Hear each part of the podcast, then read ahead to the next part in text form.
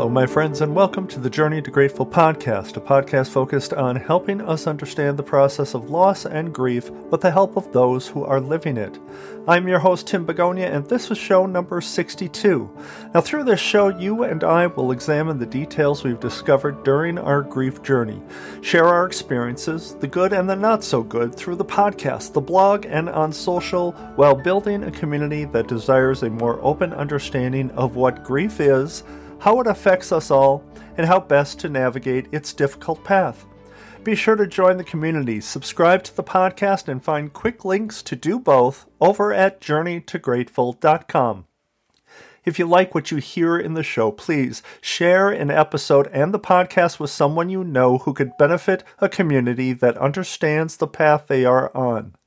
So now that it's October, we find ourselves hitting a season of changes, feeling an adjustment of life, and undoubtedly realizing a shift in our life once again. It's not quite a milestone, it's not a grand moment, it's just life with grief. So let's enter it together and discover why we may feel in this seasonal change that our days are long and the years are short.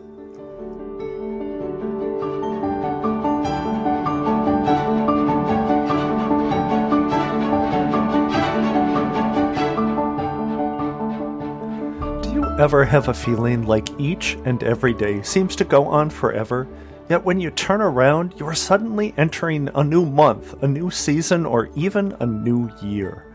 Life in general can provide us this feeling, but usually it's associated with how quickly children grow. One day they're the height of the kitchen counter, and the next they are at your shoulder. Time is a cruel friend in a way, one of which can seem to be on your side one moment, passing leisurely, while suddenly seeming as though you are constantly trying to catch up as it flies by. These thoughts have been stirred up a bit for me for a few different reasons. The seasonal change is certainly one of them. In fact, most seasonal change lately comes and seems to bring me to a reflective state of mind. Introspective in a way about the past, more so than ever before, but a seasonal change, especially the Christmas of fall, really stirs it up. Another reason came from my monthly bereavement group I was fortunate to have attended last month, and I had sadly missed it the month prior. So it had been quite a while since I had time with this particular group of friends, and it was really nice to gather once again. One of the participants, Mary Beth, I believe, said something so profound that I had to actually write it down when I heard it. It hit me in such a way that I pretty much knew right then and there I'd have to add it to this episode. But as I thought about it, I felt strongly it could be its entire episode. In relation to a discussion about the sense of time during grief, she simply said, "The days are long and the years are short."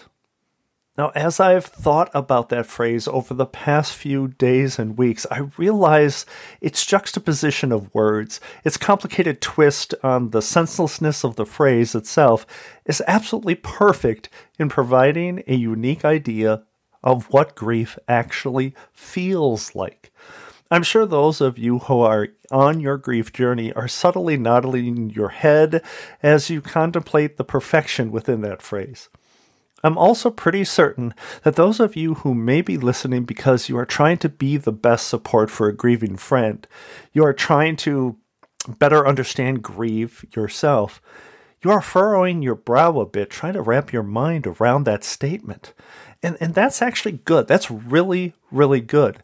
Anything that can make you do a double take will also make a lasting impression upon you. And that's my goal with this particular episode. So for those of you who may not have experienced great, close, personal grief, you who are supporting someone through their journey and attempting to get what they're going through, I'm speaking to you. Because the truth is, grief changes your life into days that are long and years that are short. For example, my wife Colleen passed July twenty twenty. That means, as of the recording of this episode, Colleen has been gone just a bit more than two years and three months. To be exact, it's been eight hundred twenty-five days. eight hundred twenty-five mornings to wake up without her by my side. eight hundred twenty-five evenings, not having her to chat with about the kids' life, the future, or just tomorrow. It's interesting. You see, we usually mark time by milestones, obvious holidays, anniversaries, and the like. I've spoken often of milestones right here on this podcast, and I think everybody gets it. But the real kicker isn't just those milestones. It's the small, insignificant days as well. It's the smell of fall one morning when taking out the garbage. It's that new building going up down the road in town next to your favorite coffee shop that you can't share the progress with her. It's Tuesday morning in the middle of the month when you drive to the grocery and the scent of a specific spice hits you with a memory known to no one but you and perhaps her. So I often ask myself, how is it possible that so much time has passed? eight hundred twenty-five days. And yet many of those days have felt like a week. And at the t- same time, I'm shocked that we're more than two years past our loss. And with that statement, there comes the silent comment running through my head that's just as common as the rising sun. Life goes on. And you know something? I hate that. I hate that life goes on, all while understanding that it must. I hate that every day we all walk through our lives as we usually do, some of us with holes in our hearts and another long day ahead, while others just pass by with no recognition for that hole, our loss. But that is obviously a ridiculous thought. But here's something surprising. It's a thought that you actually have during grief. Yeah, it's it's a real thought, and and it's an unfair thought, but it's a real thought.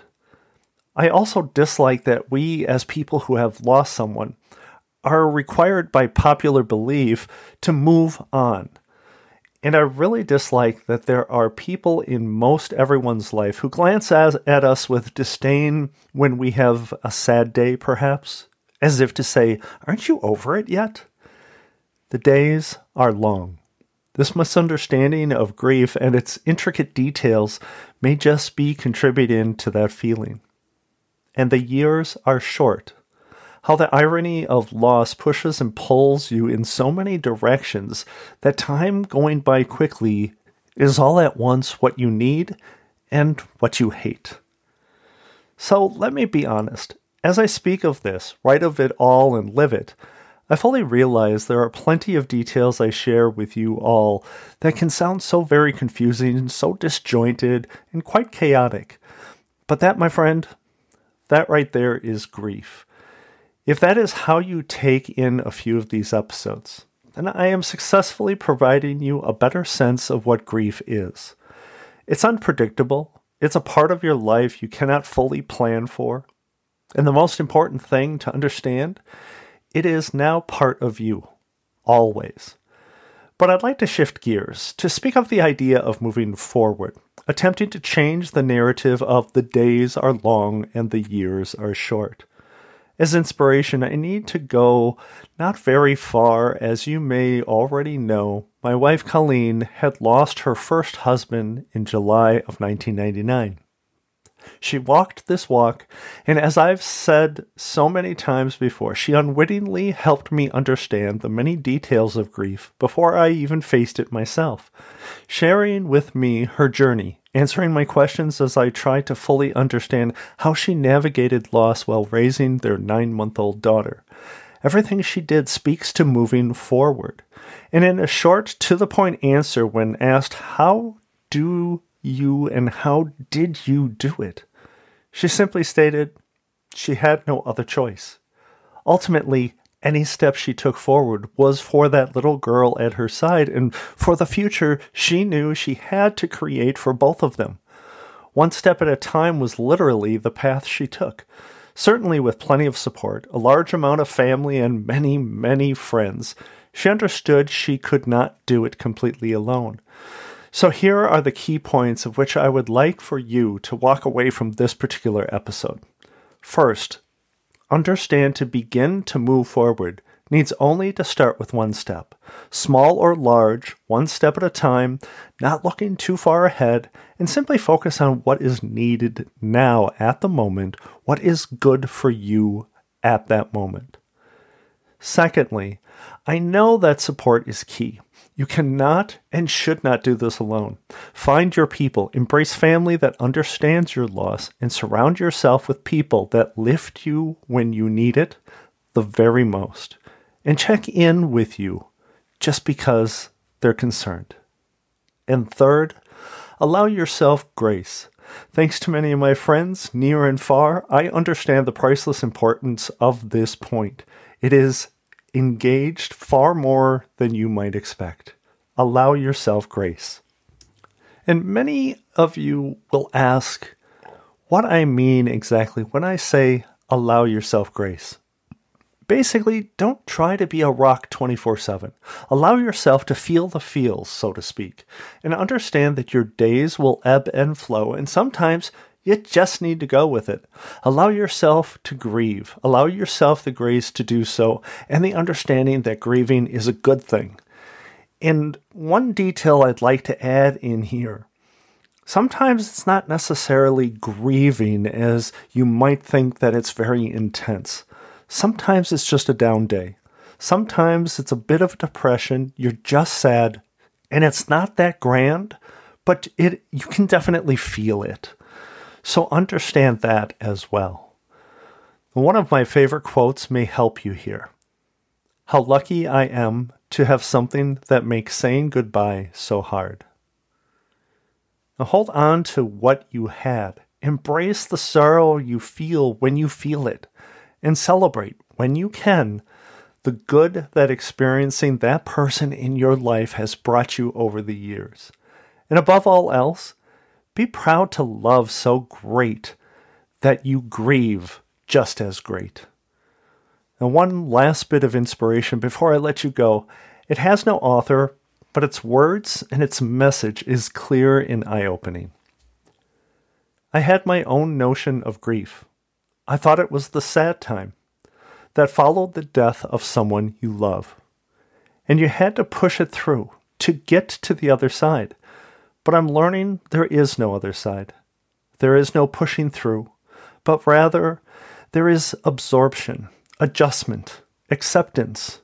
And grief is not something you complete, but rather you endure. Grief is not a task to finish and move on, but an element of yourself, an alteration of your being, a new way of seeing, a new definition of self. So please, my friends, whether you are going through grief yourself or you are trying to support someone who is, understand that although your days may be long and your years short, you are certainly not alone. Your grief does not define who you are. It defines how much you've loved. Embrace that. Understand that. And lift yourself up when you can and find a way to take that first step. And if you feel the need, reach out your hand. We will help you on your path.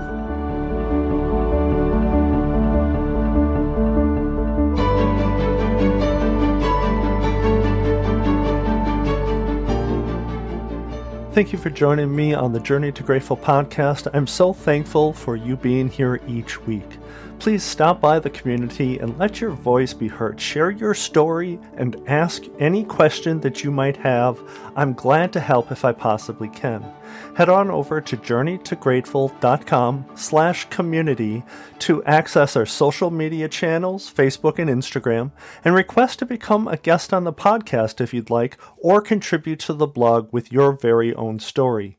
While you're on the site, sign up for my bi-monthly newsletter designed to provide you inspiration and motivation.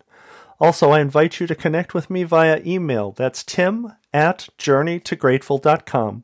But more importantly, give me a call, leave me a voicemail, and be on the show by sharing with me how the seasonal changes have affected your grief. The phone number you can call is two six two, two nine eight, two four two eight. That's two six two, two nine eight, C H A T. You can leave a voicemail or you could text that number. And lastly, I ask if you like the show, please share the podcast with a friend. Take a couple of minutes to rate and review the show over at Apple Podcast. That goes a long way to help the podcast get in front of more people who need it. You can go to journey to grateful dot com and choose to leave a review on any of the leave a review buttons that you might find at the homepage or the podcast page. Now, as I close out this episode, I'd like to share with you a writing which is a reminder I believe we could all use. There's no title or author, but there is a great message. Feeling the need to be busy all the time is a trauma response and a fear-based distraction from what you'd be forced to acknowledge and feel if you slowed down. The reason I share this with you today is simple. Don't drown out your sorrow. You need to understand it is as important to allow yourself to feel as it is to find a way to heal. One does not exist without the other, and neither is more important than the other. So please allow yourself grace to feel, and allow yourself to be you. Thank you again, my friends, for joining me today. Let me know your thoughts on today's episode or any previous episodes. And for those who are walking on their path with grief, I hope you find a way to walk confidently on your journey to grateful. Bye-bye.